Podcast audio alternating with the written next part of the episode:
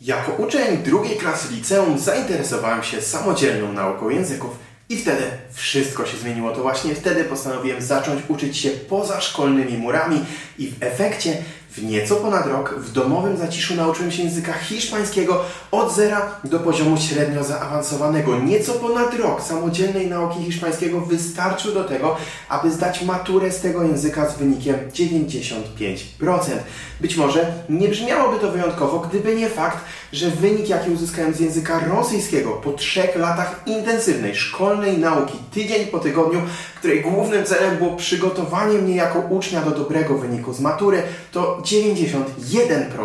Z rosyjskiego wypełniłem dziesiątki matur próbnych, a z hiszpańskiego ani jednej a wynik osiągnąłem lepszy. I jakby tego było mało, to z językiem hiszpańskim po ukończeniu liceum czułem się dużo pewniej i to z niego częściej korzystałem w codziennym życiu, a potem jeszcze studiowałem w Hiszpanii, w ogóle teraz często i gęsto posługuję się tym językiem w życiu. Ale to właśnie 10 lat temu w liceum zmieniło się moje podejście do nauki języków, nauczyłem się jak się uczyć i świat stanął dla mnie otworem.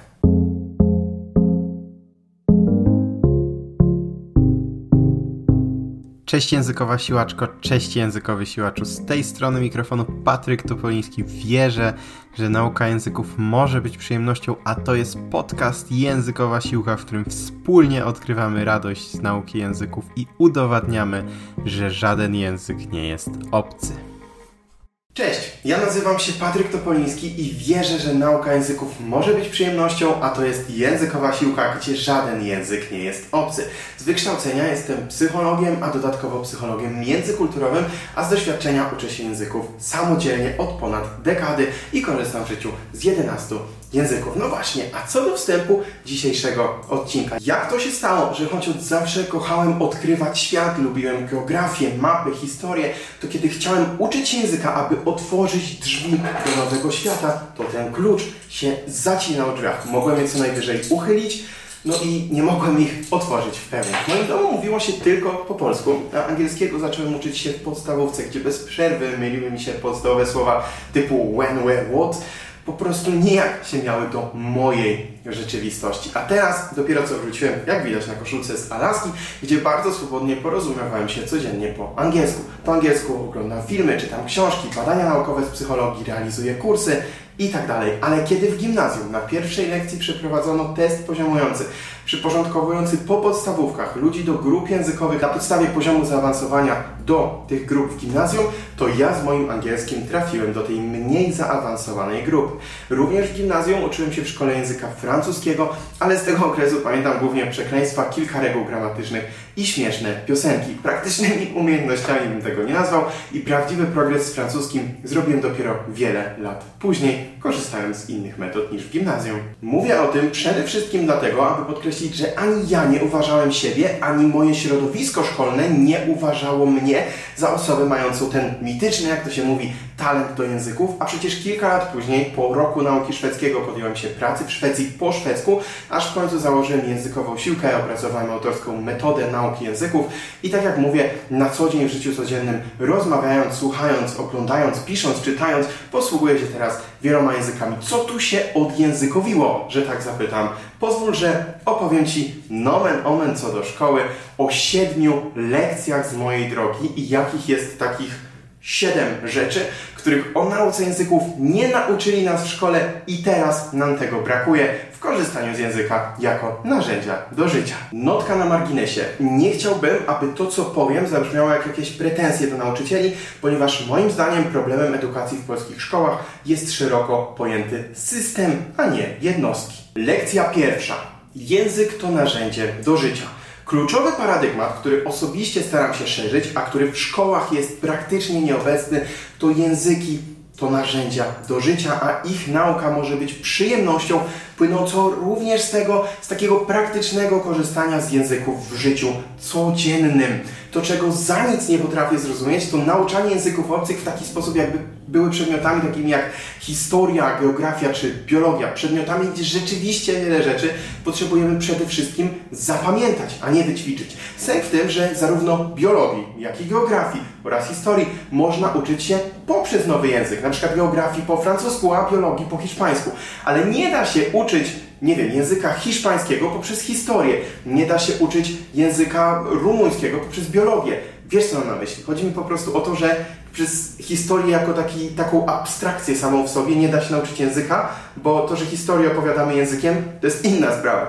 Język obcy to nie przedmiot szkolny w znaczeniu wiedzy na jakiś temat. Język obcy to umiejętność, narzędzie, praktyczny klucz do otwierania nowych drzwi w życiu. Dlatego właśnie uważam, że nauka języka powinna wyglądać bardziej jak wychowanie fizyczne albo szkoła aktorska. Wiesz, uczysz się języka poprzez korzystanie z języka. Tak jak grać w sztuce teatralnej, uczysz się poprzez grę w sztuce teatralnej, tylko najpierw po prostu nieco mniejszego kalibru. Do gry w siatkówkę przygotowujesz się trenując siatkówkę. Egzamin na prawo jazdy owszem jest i teoretyczny, i praktyczny, ale nikt nie powie mi, że ważniejszy jest ten teoretyczny. A zatem tak, język to jest narzędzie do życia, to jest umiejętność i właśnie tak powinniśmy traktować jego naukę. Właśnie dlatego przyzwolenie na błędy jest obowiązkowym elementem procesu nauki. Tak jak w siatkówce, tak jak w aktorstwie, śpiewie i nauce jazdy na nartach, ilość popełnionych przez Ciebie błędów jest wprost proporcjonalna do tego, jaki masz za sobą progres. Koniec, kropka. Lekcja druga. Efektywne techniki nauki języków, czyli coś, o czym opowiadam w każdym filmie oraz pokazuję krok po kroku w moim kursie Język w rok, więc postaram się skondensować tutaj ten punkt do minimum. W tradycyjnej edukacji nacisk kładziony jest na teorię kosztem praktyki. Poznajemy reguły rządzące gramatyką, ale zdecydowanie zbyt mało praktycznych przykładów, gdzie dana konstrukcja w naturalny sposób występuje. Owszem, Część osób się w tym odnajduje, ale jak opisuję właśnie w metodzie Język w Rok, w moim kursie, te osoby to mniejszość i tylko jeden z czterech typów uczniów. W szkole otrzymujemy listę suchych słów do nauki z danego rozdziału, zamiast praktycznych fraz i powiedzeń i czegoś, co realnie przyda się nam w rozmowie. Zazwyczaj, nie zawsze oczywiście. I niestety nie dowiadujemy się nawet, jak skutecznie to słownictwo zapamiętać. Mnóstwo słuchamy i czytamy, ale bardzo mało mówimy. Jeśli piszemy, to raczej rozprawki, a nie spontaniczny czat ze znajomym.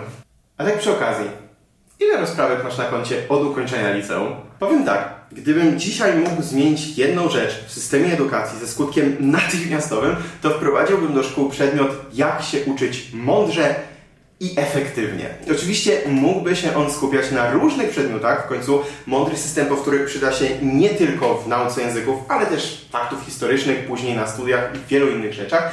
I przy wiedzy o tym, jak się uczyć języków, widziałbym m.in. podkreślenie wagi imersji w kulturze języku, instrukcje jak uczyć się poprzez seriale, filmy, memy, książki jak sprawić, by nauka słownictwa i gramatyki i wymowy była przyjemna.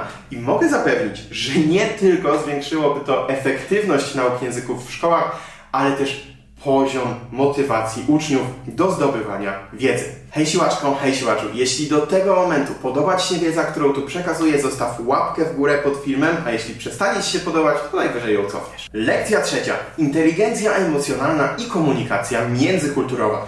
Jak zrozumieć emocje innych i skutecznie komunikować się z ludźmi z różnych kultur, co jest przecież szczególnie ważne w kontekście globalizacji i nauki języków. Inteligencja emocjonalna to nie tylko zdolność rozumienia własnych emocji, ale również empatia i umiejętność czytania emocji innych i to jest równie ważne jak inteligencja ta nieemocjonalna, a może nawet ważniejsze. Są to kompetencje, które są nieoceniane właśnie w komunikacji międzykulturowej, co też mogę podkreślić właśnie jako psycholog międzykulturowy, gdzie te takie subtelne różnice, takie bardzo subtelne, nie do zauważenia na pierwszy rzut oka czy ucha, w wyrażaniu emocji i wartości mogą prowadzić do sporych nieporozumień. Zrozumienie, że pewne gesty, wyrazy czy nawet intonacja mogą być różnie interpretowane w różnych kulturach jest kluczowe i ta inteligencja emocjonalna pomaga tu zidentyfikować potencjalne pułapki i skutecznie je omijać, co jest szczególnie właśnie ważne w kontekście tej rosnącej liczby międzynarodowych interakcji, zarówno tych na żywo, jak i tych odbywających się w internecie. I tego też można uczyć się w szkole. Nauka języków to nie tylko zapamiętywanie słownictwa i gramatyki, choć to oczywiście jest najważniejsze, ale również kulturowe odniesienia i konteksty, w których te słowa i struktury są używane. Komunikacja międzykulturowa wymaga od nas zatem nie tylko zrozumienia języka, ale też kultury danego kraju, czy też kultury danego kręgu kulturowego, jeśli mówi się w danym języku więcej niż w jednym kraju. I często chodzi też o to, aby zrozumieć różnice, jak będziemy mówić e, w Wielkiej Brytanii, jak w Stanach Zjednoczonych, jak w różnych stanach w Stanach Zjednoczonych, jak w Kanadzie, jak w Australii, jak w Nowej Zelandii, mm, czy też w przypadku języka francuskiego, jak będziemy rozmawiać we Francji, a jak na przykład we francuskojęzycznych krajach w Afryce. A zatem podsumowując ten punkt, ta inteligencja emocjonalna jest to jak taki kompas, który pomaga nam zorientować się w emocjonalnym krajobrazie innych kultur. Dzięki niej łatwiej jest nawiązać nam autentyczny kontakt z osobami z różnych stron świata, lepiej je rozumiemy, jesteśmy dzięki temu bardziej wyrozumiali w kontekście tego, że coś może być po prostu inne kulturowo, a niekoniecznie musimy to od razu oceniać jest to też integralna część korzystania z języka. Lekcja czwarta, być może bardziej psychologiczna. Zarządzanie sobą w czasie i samodyscyplina.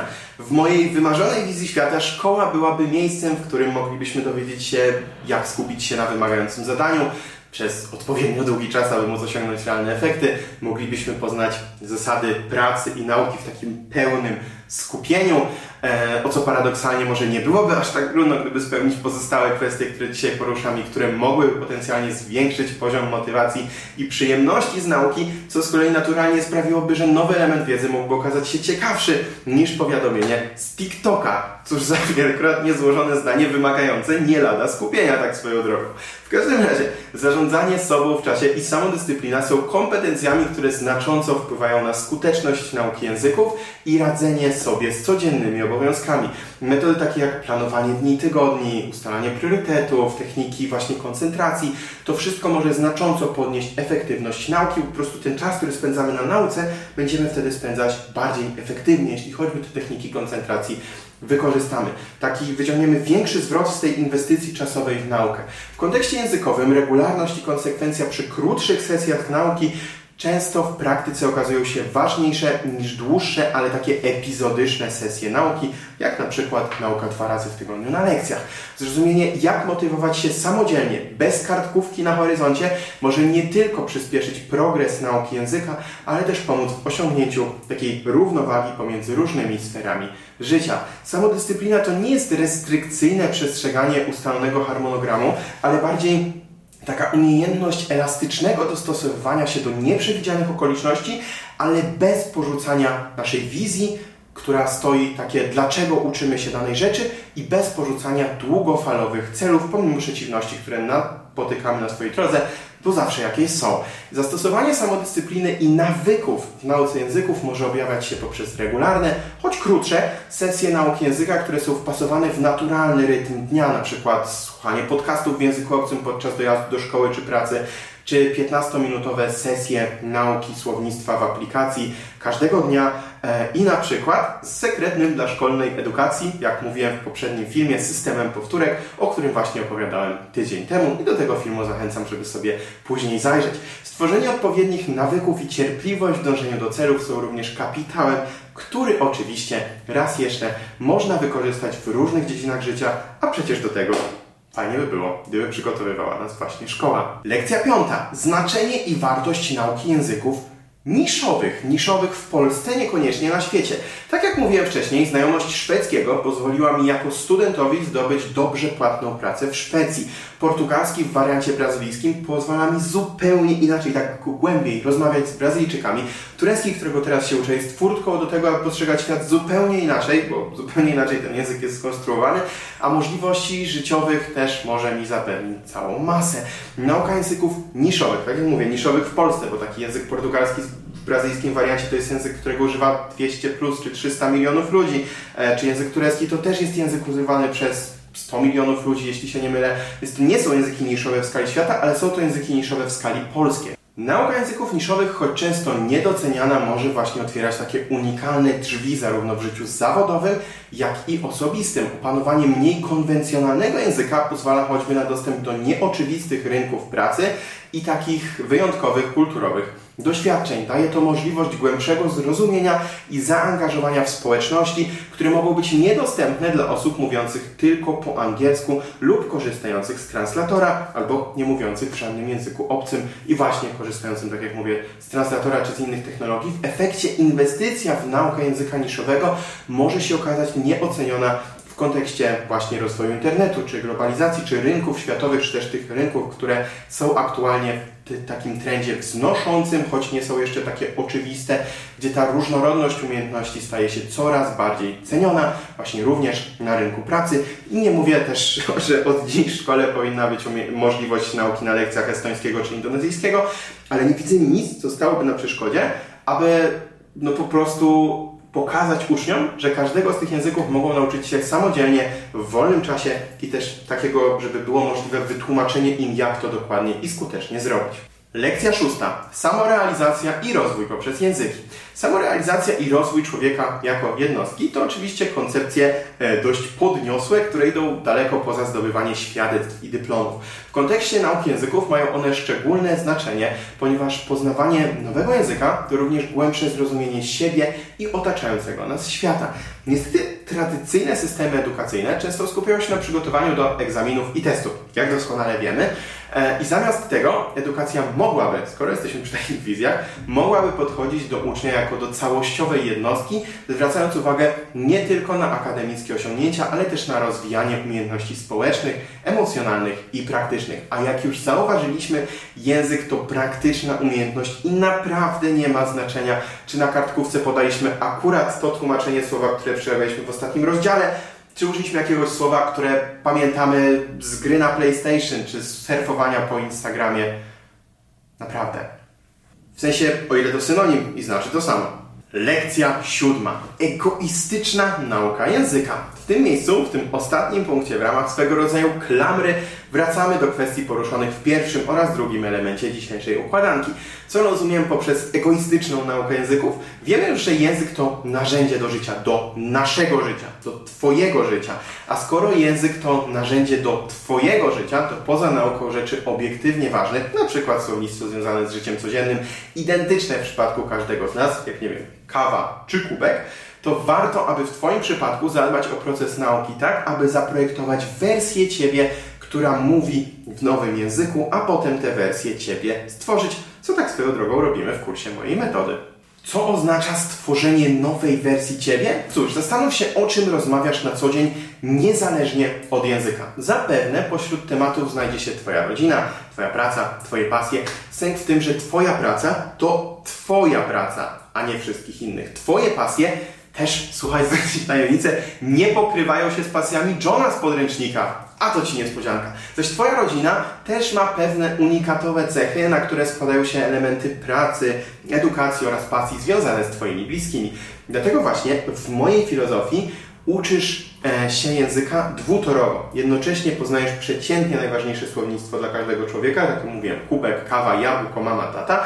A oprócz tego uczysz się już na wczesnym etapie nauki takiego słownictwa związanego z Tobą. I dzięki temu dużo szybciej niż w tradycyjnej edukacji jesteś w stanie realnie korzystać z języka w życiu codziennym, a przecież to właśnie na tym nam tutaj zależy. Małe ogłoszenie. Jeśli czujesz, że nie wykorzystujesz swoich językowych możliwości, może stoisz w miejscu, może masz chaos w nauce, nie wiesz jak ją rozplanować, to jeśli lubisz przy okazji mój sposób przekazywania wiedzy i chcesz nauczyć się języka ze mną, to zapisz się z gwarancją efektów na kurs online mojej autorskiej metody, którą opracowałem jako psycholog z doświadczeniem w samodzielnej nauce 11 języków. Kurs nazywa się Język w rok i nauczysz się z nim dokładnie tego, jak zaprojektować wersję Ciebie, która mówi w nowym języku, a potem wdrożysz z kursem ten projekt w życie w dowolnym języku. To jest tak taki plan treningowy na siłownię, czy przepis na idealne ciasto, e, na pizzę, do którego Ty dokładasz składniki w zależności od tego, jakiego języka się uczysz. Jest gwarancja efektów lub zwrot środków i dostęp bez limitu czasowego, a z kodem YouTube 100, który znajdziesz w opisie tego filmu, masz 100 zł zniżki. Szczegóły, opinie, lekcje przykładowe, wykaz modułów i efektów nauczania z kursu, z którym uczy się już ponad 1300 osób zadowolonych z kursu, bo jeśli ktoś hipotetycznie byłby niezadowolony, to jest ta gwarancja efektów. Wszystko na językwrok.pl, link w opisie. Koniec autopromocji. Przechodząc już do mówienia per wy, drodzy widzowie na tym kanale, jak zwykle życzę Wam owocnej nauki języków. Jeśli oglądacie ten film do tego momentu, napiszcie komentarz, w którym opowiecie, jakie Wy macie wspomnienia i doświadczenia z nauki w szkole i pamiętajcie, aby jakoś sprytnie umieścić słowo oliwka, które jak się okazuje, oliwka jest owocem. Po turecku zeytin. Łapka w górę, aby YouTube pokazał Wam z własnej woli kolejne moje filmy, subskrypcja, aby być na bieżąco z metodami i narzędziami do nauki, czy raportami z moich eksperymentów i mojej nauki. Wpadnijcie też po kulisy właśnie mojej nauki na Instagrama Językowa Silka, a także do społeczności, czyli naszej grupy na Facebooku oraz do bazy wiedzy językowasilka.pl, gdzie mamy ponad 400 poradników tekstowych do nauki kilkudziesięciu języków, których siłą rzeczy nie da się przerobić na filmy. Oraz zajrzyjcie też na newsletter Środowa Siłka, link w opisie, gdzie w każdy środowy wieczór wysyłam maila z nowościami z mojej nauki i z nowymi metodami, nad którymi pracuję i moimi językowymi faworytami tygodnia. I w newsletterze zawsze wszystkie nowe metody i wszystkie nowości opisuję najpierw właśnie w newsletterze. Jeśli ten odcinek był dla Ciebie wartościowy, pomyśl o kimś, komu może się przydać. I wyślij link do tego odcinka znajomemu lub komuś z Twojej rodziny, komu to właśnie będzie przydatne w kontekście nauki, w kontekście tego, jak tej osobie szło z językami w szkole. A za tydzień w nowym odcinku porozmawiamy sobie o tym, dlaczego Skandynawowie tak świetnie mówią po angielsku i jakie praktyczne, raz jeszcze, lekcje możemy od nich zaczerpnąć, nie tylko do nauki angielskiego, ale wszystkich języków. Wis Cześć! Do zobaczenia!